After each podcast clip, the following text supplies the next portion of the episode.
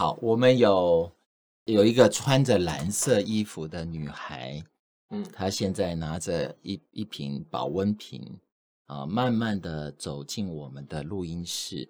啊，进来之后把保温瓶交给了我们今天受访的老师。嗯，那我们的门口啊，录音室门口现在有一位这个美丽的实习生，她拿着手机准备帮我们拍照。嗯，那我们这样子的环境呢，小小的啊，只有三个人可以坐。那它是有三支麦克风啊，那有一个混音器啊。那今天我们的主持人是一男一女，那我们要访问的 是我们杨胜宏杨老师。啊，我觉得我讲的真是李丽老师。好，你蛮符合一般人。呃，在描述给视障朋友的基本的原则跟方式啦，真的哈。对，那呃，就老师是不是都是这样哩哩啦啦？没有，呃，那个不会听不懂，但我要换一个角度说，哦、不会听不懂。对，嗯、就是说要怎么样说能够更有逻辑和次序啊？呃，有几个形容词是很多人习惯会用的，但是对视障朋友，如果你可以描述更清楚更好。例如说，有一个漂亮的谁谁谁。漂亮的，什么叫漂亮的？好，啊、那也许对于中途失明的朋友，他就会有漂亮的想象。是，可是他的漂亮的呃标准可能又跟你不一样。嗯、哦，所以如果更具体的说，就会期待说，呃，把那个漂亮，你的定义是什么，把它讲出来，而、哦、要讲得更明确，更明确哦。例如说，嗯、我们有一个看起来。鼻子很挺，然后眼睛大大的一个漂亮的女生，哎、嗯，就理解了哦，哦，原来这样叫做漂亮。嗯嗯嗯嗯，嗯对。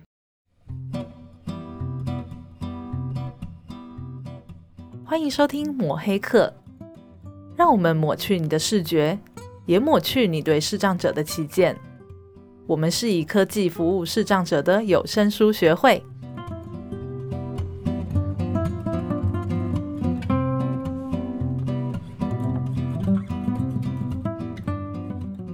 好，那其实刚刚前面听到那一段，就是大家可能有点搞不太清楚为什么我们这样的开场。嗯，其实我们这个礼拜想要谈的就是口述影像。对，那口述影像应该很多人，如果是我们的死忠听众的话，在我们对粉丝在我们的第四集 Q&A 特辑第四集的时候，我们的社工跟我们的常静人其实就有聊到那个口述影像，尤其他们推荐《公式的麻醉风暴二》。嗯，他们很推荐这个，在 YouTube 上面是都是听得到的，是公司有上传的。嗯，那其实我我也是蛮推荐大家去看看，因为大概可以看到就哦口述影像大概是什么样子，而且是我们社工认证 做的很好的口述影像。嗯，那也因为这个主题是蛮有趣的，我们就呃最近有一些活动，我们就想要趁机邀请呃口述影像发展协会的秘书长杨胜宏秘书长来跟我们谈谈。呃，口述影像的事情，那我们欢迎杨秘书长。嗨，大家好，两位主持人，哎，好，嗯，没有，我是想说，我们要称呼秘书长呢，还是要称呼老师呢？还是要开心怎么称呼的？呃，哎，帅哥，就是，哎呦，这就是我喜欢的。哎，为什么我会这样问呢？因为我们过去呃，去年其实我们有跟老师合作，那那个时候称呼老师，嗯，那现在呢，我们说到的是秘书长，所以我想要请老师，哎，跟我们谈谈您的背景。好，嗯、呃，为什么会对我来讲称呼有一点难？因为，呃，其实我的角色有点复杂啦。哦、那不不一样的地方，当然每一个人也也是，好，就是你会有不一样的角色。但是我我涉足的领域有点广，所以嗯嗯嗯呃，有时候不太知道应该什么时候请人家称呼我什么。有一段时间，我就把全部的那一些职称职衔通通都拿掉。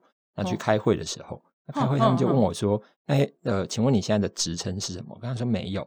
他说：“不行，你一定要有一个职称。”我说：“那你不能称我杨先生吗？” 好，我简单说一下，以前我在呃无障碍科技发展协会大概做了十十几年，十五六年的时间吧。嗯，那个时候比较做的事情是跟视障者的就业较有些相关，嗯，所以我们做了视障的职业重建。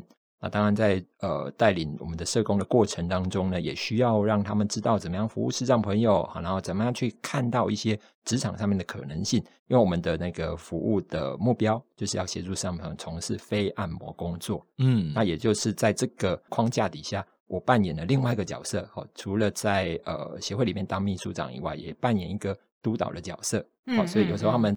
呃呃，带我出出门去的时候，他们也称督导哦。然后呃，后来除了这样的一个身份以外，呃，过去也曾经好玩嘛，好去演过戏，然后演过舞台剧哇，然后去做过广播节目，然后又呃有点每次人家考我这个问题哦，突然间要都要想很久，因为有点琐碎，把盛虹编年史调出来。对，后来在呃一。百零六年还是一百零五年的时候，我离开原来的工作职场啊，然后去呃一个身心灵诊所实习啊，因为我去念了心理咨商，嗯，所以去那边实习。嗯，那在那个地方呢，就被称叫做实习心理师，啊，就是另外一个角色。是。那在呃实习的过程当中，因为一直念念不忘原来的这一些身心障碍的朋友，哈，一直对我来讲也是一个放不下的一个，不能说负担啦，但是一个。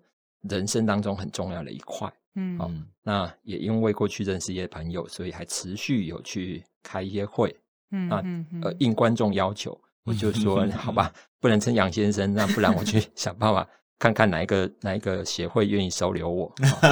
那早期其实台湾的口述影像跟我有点关系，嗯，所以呃跟口述影像协会的理事长提的这件事，说。能不能让我挂个职称？他说好啊，那你就挂个秘书长吧。秘书长这样来的，他好啊，善意啊。为了有一个职称，哇，这个职称真的是，对，我觉得你今天真邀请到人，我刚好听到关键字哦。嗯、老师说，口述影像跟他有一点关系，是有点关系。那因为前面阿北已经示范过了口述影像的一个过程，那老师也有、嗯嗯、呃，秘书长也有有一些回应。那我也想再回头问一下秘书长，嗯，口述影像是什么？呃，口述影像如果用最简单的说法，就是把你看到的告诉视障朋友或者需要的人。嗯、所以我只要把画面上的东西念出来，就是口述影像。但其实它没有那么容易。嗯嗯嗯。因为看到的第一个问题会是一般人哦，看到的不一定是重点。嗯、因为有有很多人会觉得说，对啊，我就每天都在看。可是我们做过很多的测试和尝试哦，就是让明眼人进去听口述影像的电影。那在听的过程当中，没有把他眼睛蒙起来，他一边听一边看。后来发现，嗯、哎呦，这部电影我以前看过，可是你里面描述了那一些，一描述我就去聚焦看你提到的那一些画面。对，原来我以前漏掉那么多画面都没看到。哦，那各位如果想要试试看的话，可以上公式了哦。那对我来讲，我比较推荐的倒不是刚刚那一部哦。那因为有一些比较短的片子，你可能看的时间也不用花太久。嗯，例如说。嗯像网络上面有《海角七号》的两分钟的版本，嗯，好，那各位可以上上去看一下那个怎么描述哦。嗯，那另外呃，我比较推荐的是一部叫做《母亲练习曲》，这是一个很感人的公式的人生剧展的影片。嗯，呃，提到它的原因是因为其实呃有一些人在做口述影像的时候，他会把它变成很像在讲小说。嗯，呃，举例好，比方说我曾经看过有一个电影。它的画面哦，就只有一一个很简单的画面，就是那个主角眺望着远方。嗯，好，那当然镜头也会有一些呃特写啦，或者是呃长镜头、短镜头这样子交交替的有一些镜头的处理。嗯，可是其实画面很单纯，大概有将近一分钟的时间。嗯，好，那在这一分钟里面呢，口述影像的人员呢，他做了很多的描述，他是这样描述，大概是这样描述。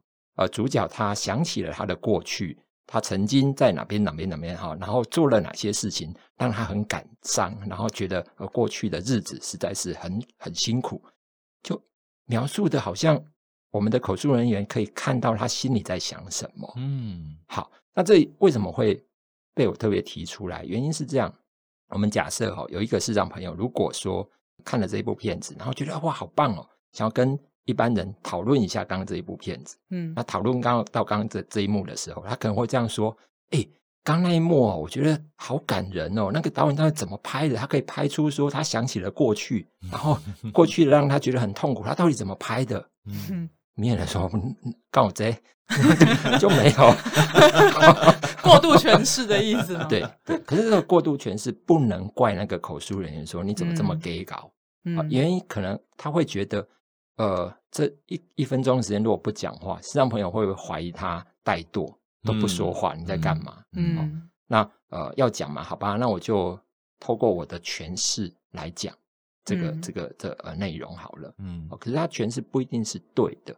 啊，这是一个很大的问题。嗯，好，那另外一个问题是，那个镜头只有呃这么单纯，只能讲说这个人他眺望着远方，只有这一句话吗？难道里面没有别的可以说的吗？说不定会有，嗯，啊，说不定会有。就例如说，在这一段时间里面，它的场景拉拉近拉远，可能也会有一些东西可以说。啊，或者说现在的这个呃主角他的。眼睛的状况，好，他是眺望着远方，然后他有没有有一些细微的表情动作正在发生？嗯，这都可以可以把它放进来讲。嗯，那我再举一个例子，比方说，有些口述影像的人呢，他就会把他，因为一定要看很多遍才有办法写口述影像，嗯，因为才知道到底哪些地方该写，哪些可能放不进去。好，嗯，那他看完这部片子，他可能已经知道后面。这个主角前假设是一个侦探片，他可能最后就会知道这个结结局是什么，他会太早把那个东西破梗，哇，爆雷，对，好，那他也不是故意的，他可能说，呃，那个呃嫌犯现在正怎么样怎么样，可是一开始这个片子人家没有脸上写我是嫌犯，哎，说的也是哈，对，因为他要看很多次，对。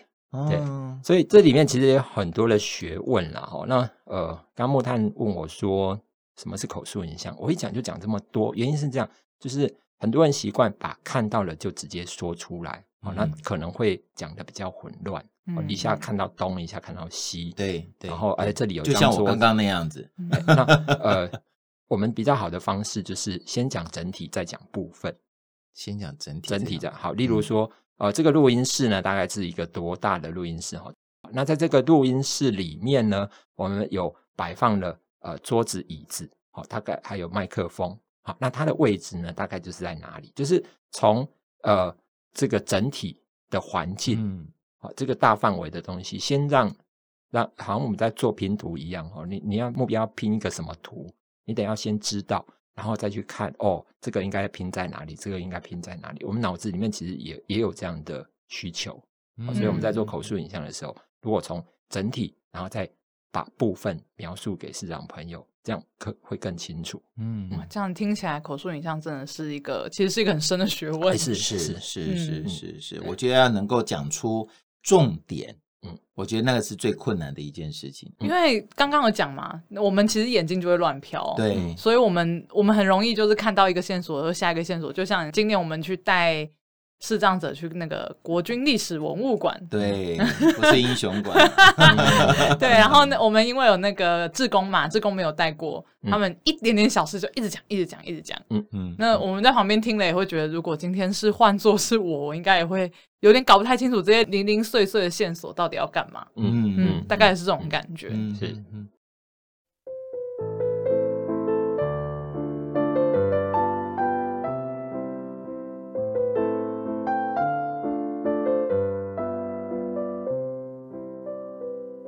那当然，另外也会会说到的是，不要把一般人的感觉就直接，呃呃，不不假思索的就告诉视障朋友，而且让他完全没有判断的余地。啊、嗯，例如说，我告诉你哦，这个呃，这里有一间气氛很好的咖啡厅，没了。嗯啊，气氛很好的咖啡厅是什么意思？我们能不能让视障朋友知道这里的环境长成什么样子？最后。是由是这样子来决定，它是不是一个气氛很好的咖啡厅哦，决定权交给他，客观描述的感觉、嗯、是。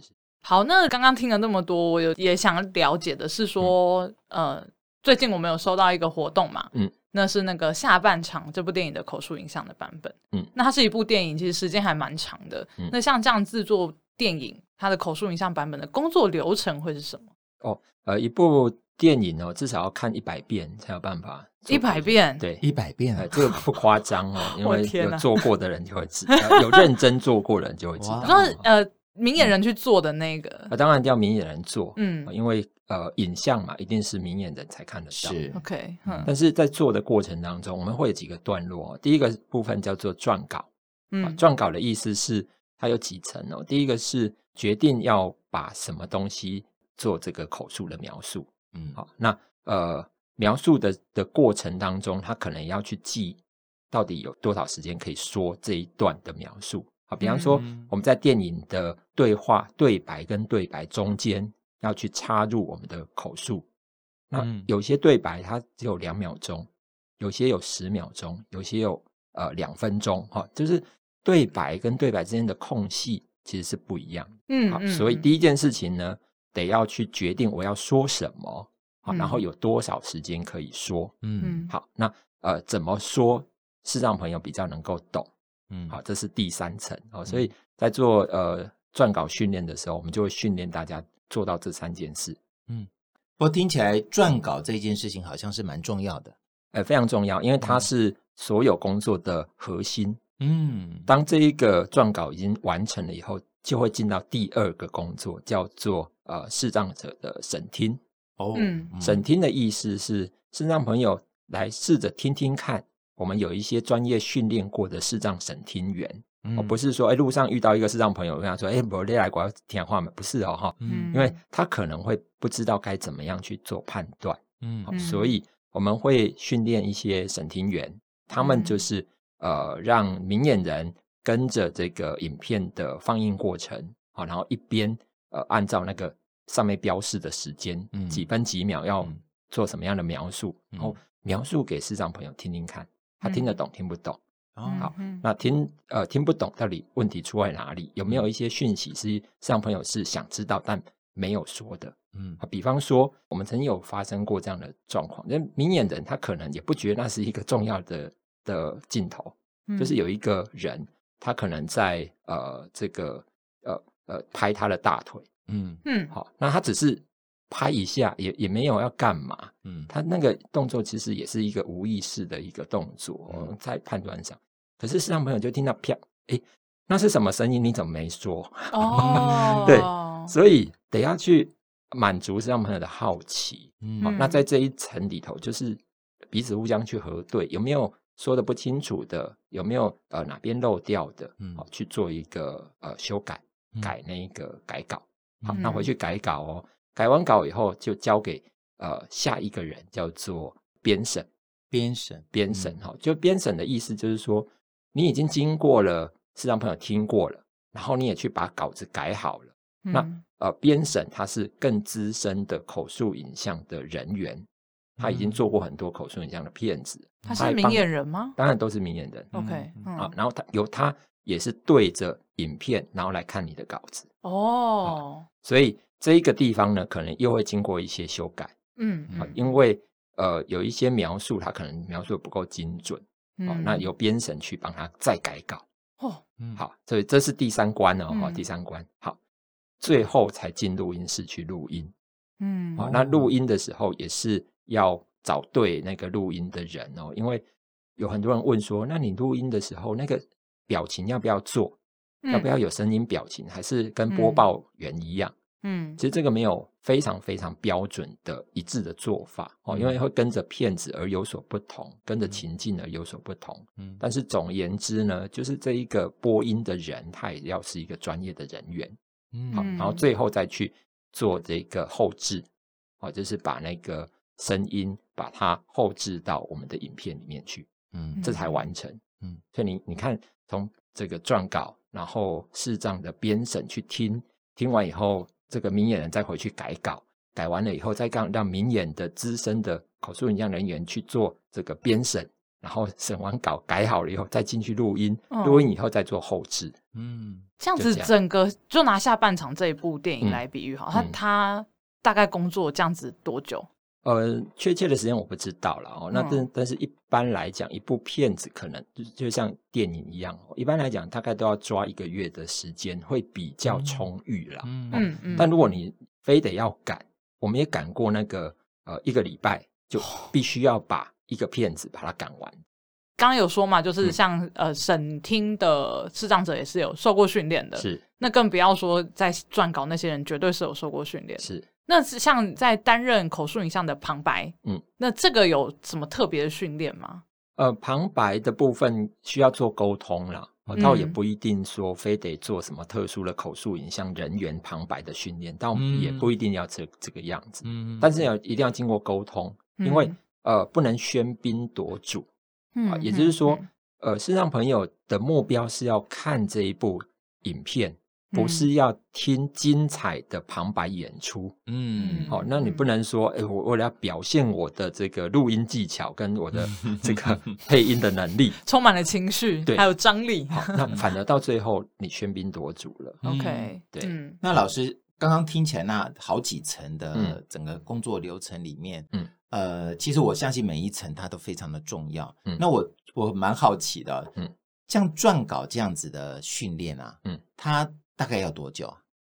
呃，我们最近正在开这样的课程哦。是，那呃，其实基本上面的时间大概都要到六十个钟头左右，嗯，上下的时间，嗯嗯，好，才能够有一个呃基础的撰稿能力，嗯，好，那呃，其实除了这六十个钟头以以外呢，前面我们还会有一个简单的、比较初阶的一。一个认识口述影像的训练，嗯，那个也大概要十二个钟头，嗯嗯，所以一般来讲哦，我们会经过两道的工序，然后训练的的程序。第一个是，就是先让有兴趣了解口述影像的人，不管透过一天还是两天，来基本认识呃简单的口述影像应该要怎么做，嗯嗯嗯。好，那他学会了这一天两天的能力以后，他可能就会提升他的报读技巧，嗯，也就是出去。帮视障朋友解说风景的时候，他会更知道怎么说。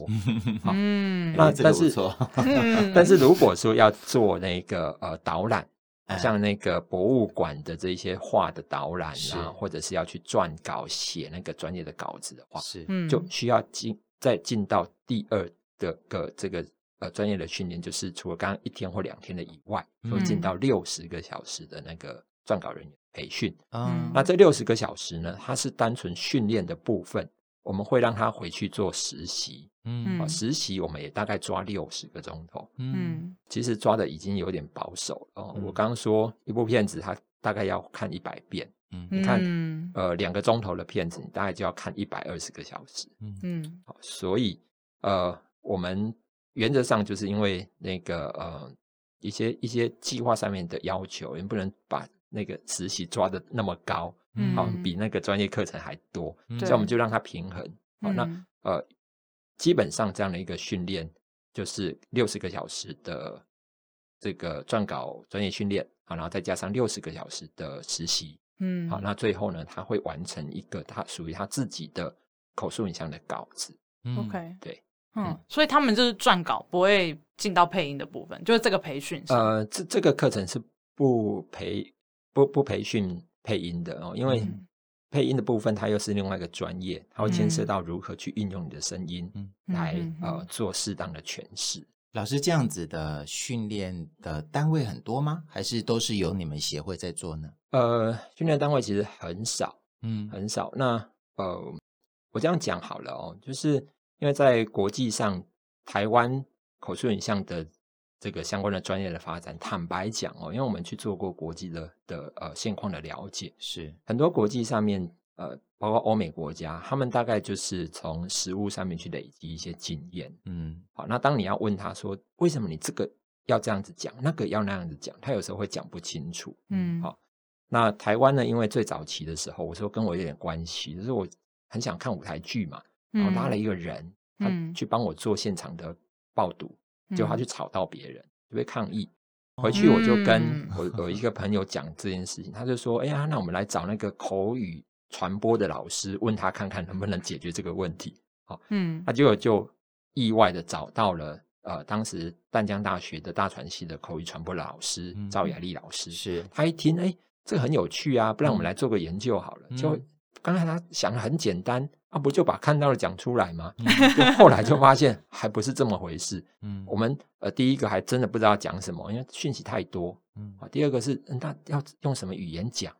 讲不出来。嗯，好，所以他就做了一系列研究，研究的过程也做了呃实物的测试，嗯，包括让市场朋友去呃实际去体验看舞台剧啦，甚至让市场朋友去上台去演戏啦，去体验这些东西。嗯，好，那最后它就形成了一个国际都会来台湾取经的一套口述影像的专业的这些理论和训练模式。嗯，好，所以台湾在这一块其实走得很前前面的哈。对，可是呃，坦白讲，如果你不照这个工序做，也是可以做口述影像。嗯嗯，很多人也在在这么做。嗯，就像台湾，我我其实我个人因为接触比较久，所以我会有我一个判断好坏的标准啊。是，那所以呃，坦白说，现在在坊间做口述影像服务的人，我第一个都肯定大家，因为都帮了视障朋友一个大忙。对，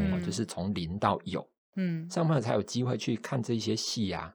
对，可是如果我们要更精进一点的说的话。我就会区分出来说，台湾其实有做的不错的，跟做的比较一般般的。嗯，好，那那个工序会差很多。嗯，就是如果你要做一般般的话，那呃，大概也不用看一百遍，可能看十遍就可以。嗯嗯。但是对于整个全球来讲，都没有做口述影像，什么叫好，什么叫比较一般般的标准？嗯，对。所以以至于呢，呃，给钱的单位他也不知道啊，所以就会变成说。你如果很认真做的，然后又有经过这个培训的，他就会比较愿意把它做得好一点。嗯嗯、那如果没有的话，他也一样啊，反正我委托钱就是这么多，我就这样做。嗯嗯。好，那总而言之呢，就是台湾刚刚木木炭问我说有没有哪边在做训练？目前比较有系统在做训练的，大概就是我们协会跟呃相关的这些大船系出来的这这这这这些老师是。那我们在做培训，可是呃，除此之外，其他地方也有人开过培训课，嗯，但是开过培训课的状况，当然他们就比较从实物的角度去去讲这些东西，嗯、哦，那我不能说人家上课好或不好，我只是做一个区分，就是说有比较有系统的呃依据的去去教这些东西，跟从比较实物的角度去教，其实会上。嗯如果去上过课人，应该就很明显比较出来，两者之间其实是有很大的不太一样。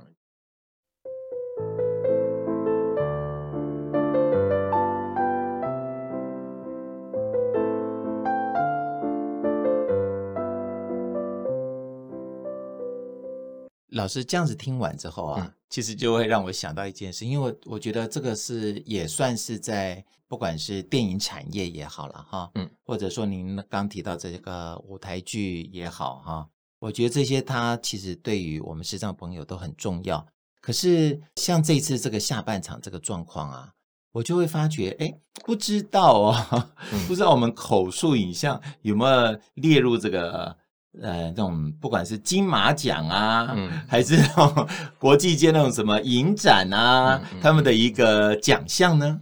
呃，目前是没有的。不过，呃，换个角度说哈，就是在国际上面，如果把它放到影展，有时候都会变成一个很重要的呃这个宣传。嗯。那像下半场这一个影片，呃，有有这个可能性，可能会在今年底哦，就是二零二零年的年底哦。可能会有机会在影展里面出现，嗯，但这个都还没有完全确认哦，因为它会牵涉到很多的单位的问题。是，那呃，之所以会有这样的的安排，台湾也会做一个呃，全世界算是非常创举的一种播放模式哦。那这个目前还不太能够透露太多，因为 我我去做过测试，我我真的觉得。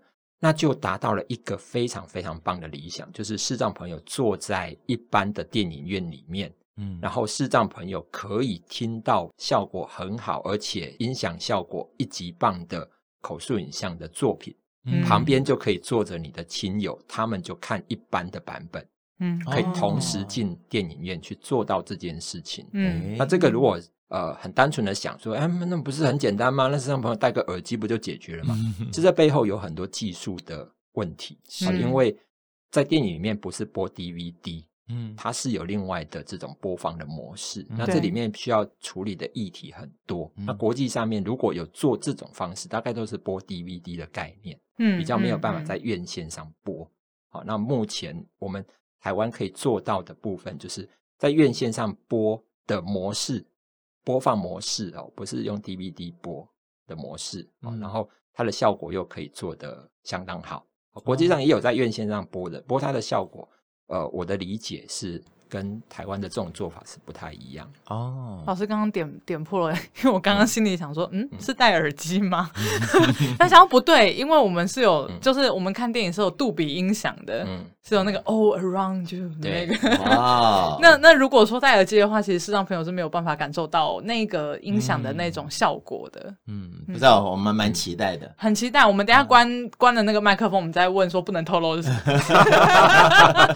呃，这这呃。到时候大家有机会进电影院去领赏的的几率是很高的啦。嗯、虽然我卖了很多关子，哦、但是因为主办单位不是我们，不过很值得期待，是很值得期待。对对对，老师，另外您刚有提到我们所谓的视障朋友担任听审员，嗯、对不对？对啊，那听审员他有没有资格的要求啊？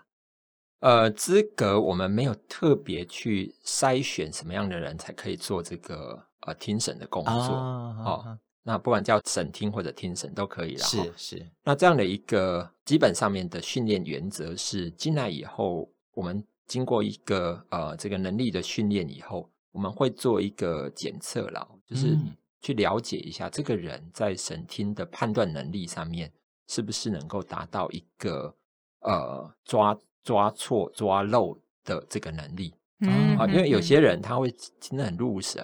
嗯，他虽然经过训练，但他很入神，然后就就忘了，他就忘了。我我可以理解，我应该就是那一个人。那另外呢，呃，有人问问过一个问题，就是那到底是会找先天失明的人，还是中途失明来做这件事情？嗯，那这这里面其实我们的建议是这样，就是要有先天失明跟中途失明的人都要有。嗯，好，那。我们实实际在做的过程也尽量都是一个是先天失明，一个是中途失明，就这样搭配。嗯，那为什么要这样做？因为呃，理解的模式会差很多。嗯嗯，比方说哈，比方说呃，下半场它其实是一个运动片。嗯，那运动的影片呢，呃，他在描述的时候有一个非常困难的事情，连明眼人在看这样的片子的时候，他其实都看大概，就是。哦，哪个人呢？传球传给谁？然后跑到哪里？这样就是看一个大概，他不会很细微的去看到说，现在是 A 传给 B，然后 B 又皱了一个眉头，嗯、然后又、嗯、又怎么样？他不会看的那么细节。嗯，可是我们要去讲这么细节吗？好，这里面就很有趣了哦。哦，就有可能先天失明的人跟中途失明的人的需求会不太一样。哦，对，好，所以。呃，我们会在中间找一个平衡啊，嗯，就是 OK，用不同的版本让他听听看，嗯，到底哪一个你们为什么会觉得这个版本听起来好？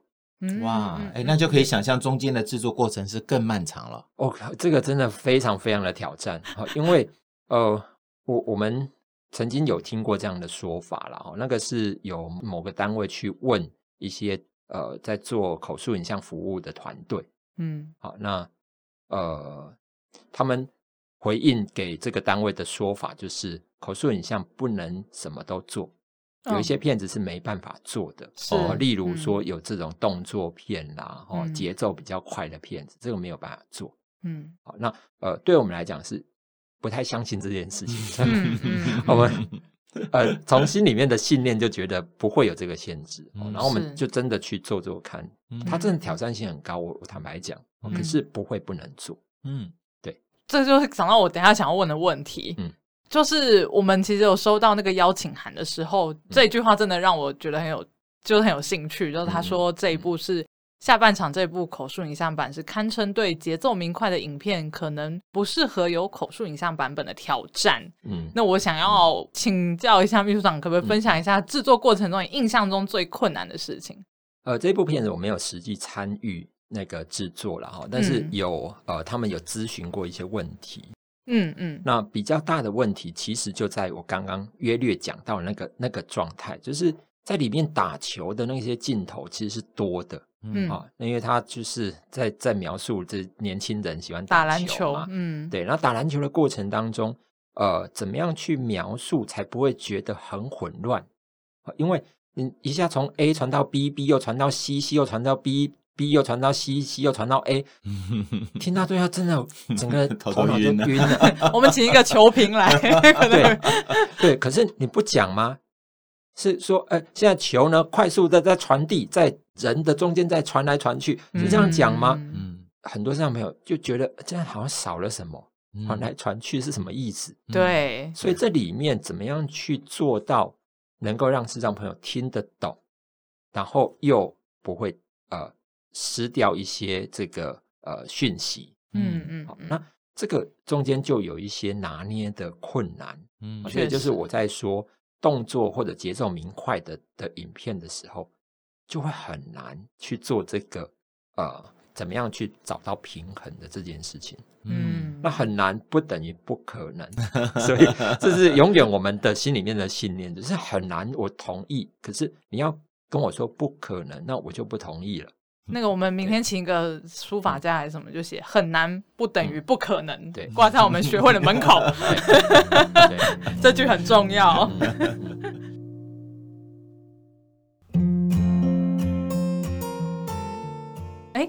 您可以开始啦。啊，真的吗？哦，因为我好害怕，我每次现在录音都好害怕。你已经连两集说很害怕，你到底要营造你的伙伴什么形象？哦，说我的伙伴就是一个让人很害怕的伙伴。这样可以吗？我现在翻了，我现在口述影像，我往上，然后再往右，嗯、再往下，再往左，这样子翻了一圈白眼。对，那另外一种口述影像的模式，就是其实这也算是神人等级的哦，因为你看他的眼睛真的可以这样子转哈、哦。诶，我们很多人是不是经常做眼部运动？有没有？嘿，是。对，我们不能看蓝光看太久。我那一天听了一个节目啊，他在讲你晚上为什么经常失眠？嗯，其实你晚上会失眠，都是因为你在白天。或者在睡觉前看了太多蓝光，那蓝光会影响到什么？睡眠？不，蓝光会影响到我们的 褪黑激素。哦，对，褪黑激素会受到蓝光的影响。那你如果一直这个没有好好的睡觉休息啊啊，那我们人的体力啊、智力啊，啊我知道了啦，我知道了啊。因为你上班的时候一直让我翻白眼，所以我的那个熟熟睡的时间才可以到两个半小时。啊，对，因为这个我那位伙伴呢，我们另外一位节目主人最近他很喜欢看表，可惜这家表没有跟我们业配，所以很抱歉，我们不会讲你的名字。对，我每天都在观察我的睡眠时间。对对对，哎啊，你听完这一集之后，你对口述影像有什么想法呀？哎，其实我觉得口述影像真的好难哦。嗯。我们上个礼拜不是有说要去大道城？对对。那大道城它其实是一个啊，我不知道各位听众有没有去过，它其实是一个蛮蛮有一个历史风情又混合的巴洛克建筑的一个街道，嗯、我觉得它蛮特别的。好、嗯，那天就是有老师会带去嘛，然后当然就导览了一下历史啊。对对。可是真的是有太多东西，因为我们摸不到屋顶，我们摸不到很远的地方。嗯、那那种地方呢，都是需要用一种口述的方式去让。来参加的视障者了解的，嗯，不过这真的是太太需要，我觉得很难，难因为那一天我们有很多的视障朋友，其实都从来没去过大稻城，嘿，是对，所以说他们对大稻城真的就是一个一张白纸。那这些导览老师其实他们都很用心，他们都一直不断的在讲述一些历史。可是我就觉得，因为这种东西对我们视障朋友来讲，会有一点像隔靴搔痒那种感觉，对，啊，就是啊，好好，我好像在听一出演讲。那我因为我在黑暗中走来走去，我也不知道我现在在走在什么地方，嗯、我只知道啊，你现在停下来了，然后告诉我这栋房子是怎样怎样怎样讲，还有什么什么什么历史。诶，我嘛不知呀也在冲啥。像那个有一个地方，就是我们视障朋友就很有感哦，以前大道城。挤了，例如说五千人，嗯，然后老师就会去比喻说啊，那个时候台北城只有多少人，然后有多少人是挤在这个地方的，对对对，你就听到下面的市长朋友说，哇，怎么这么多？对，然后老师乘胜追击，就说。啊，你们可以想象哦，这个眼睛看过去全部都是黑的，因为大家的头都挤在一起。嗯、那我觉得像这种比喻就很有感觉。可是像是呃，因为大稻城它有很多一些历史建筑，嗯，那它可能什么瓦片啊什么那种就比较真的是比较难的。难。那其实我觉得这种东西就是有关于出来艺术的欣赏啊，一些传递，它其实有一点需要练习啦。因为这次主要在谈口述影像嘛，嗯，我都发觉哈，连我们这些非常资深哦，我们这些的导览老师都是很资深的的志工，嗯，对，因为他们说他们一个是民国八十五年。嗯，就开始做大稻埕的导览。你怎么都会记到这种年份？对呀、啊，民国八十五年，我就说哇，因为现场有一些这个朋友说哈，做了八十五年，那你们你不是很老了吗？他说没有没有，对，那个老师就说没有没有，我是为民国八十五年开始做。我发现我只要去忙别的事情，然后回来阿伯已经调查人家的身家了，我好害怕，每次都会讲这些东西。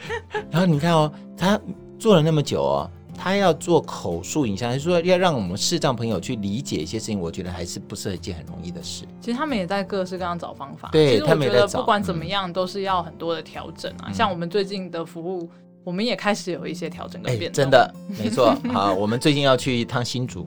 对，所以连续两个礼拜天呐、啊。对，我们这是劳模啊。阿北这样，阿北这样过劳了，我好担心。没关系，这个大家可以前仆后继。不要不要不要不要！好，我们要去新竹，我们要去新竹做什么？我们这次的服务的对象开始做转变，我们做一些新的尝试。嗯嗯，我们这次特别到新竹一个我们长者的单位啊，老人服务的单位。嗯，然后呃，由我们的视障的电脑老师呢，去帮他们以非视觉的方式来操作我们的智慧型手机。哎，这这个其实当初在安排这个课程，因为我们是跟一个团体合作嘛，嗯、他们就会问我们说，他看得到，他干嘛要学这个？是啊，我们就讲一句说。你眼睛开始退化的时候，你看到那个长篇大论的文章在手机里面，手机字那么小，嗯，你要怎么看？它可以用读的吧？我可以教你怎么让它读出来。是啊，马上所有人都哦，好，这个好，这个好。对，对 我对我们这个道明老师，嗯，哎，我们一定要在这边帮他广播，帮他这个。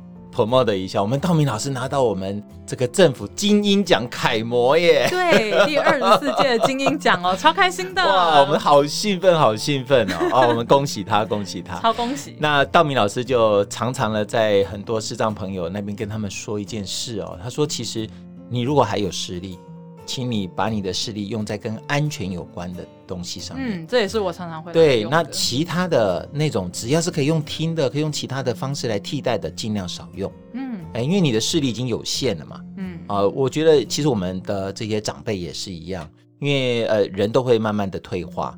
那我在退化的过程里面，眼睛我到底要用在哪一边？啊，而、啊、现在山西的产品又是讲真的，这是我们现在不可或缺的。我们很多资讯的来源是不是来自于那边？是。所以如果能够有别的方法可以接受这些资讯，不也是一个蛮好的吗？啊，眼睛真的是一个，嗯，不接触还好，一接触你就发现这个议题其实蛮大的，很大很大。对啊，反正我们期待看看后面会有什么样的发展。我以为你期待那天会吃到什么样的贡丸。呃，我要吃米粉，我很爱吃米粉。好啦，那谢谢大家的收听，那也欢迎大家继续收听我们下礼拜跟盛弘老师谈到口述影像的事情。嗯、那如果大家呢有兴趣的话，欢迎追踪我们的有声书学会粉丝专业，然后也可以追踪我个人的 IG，然后当然也可以给我们五颗星的评价。我发现这段话都我在讲。阿北就这样看着我，什么话都不说。因为我觉得你讲的很溜啊。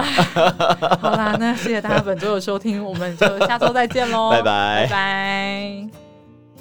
本节目由正成集团赞助，社团法人台湾数位有声书推广学会录制剪辑，有声书学会以科技服务视障者的 NPO。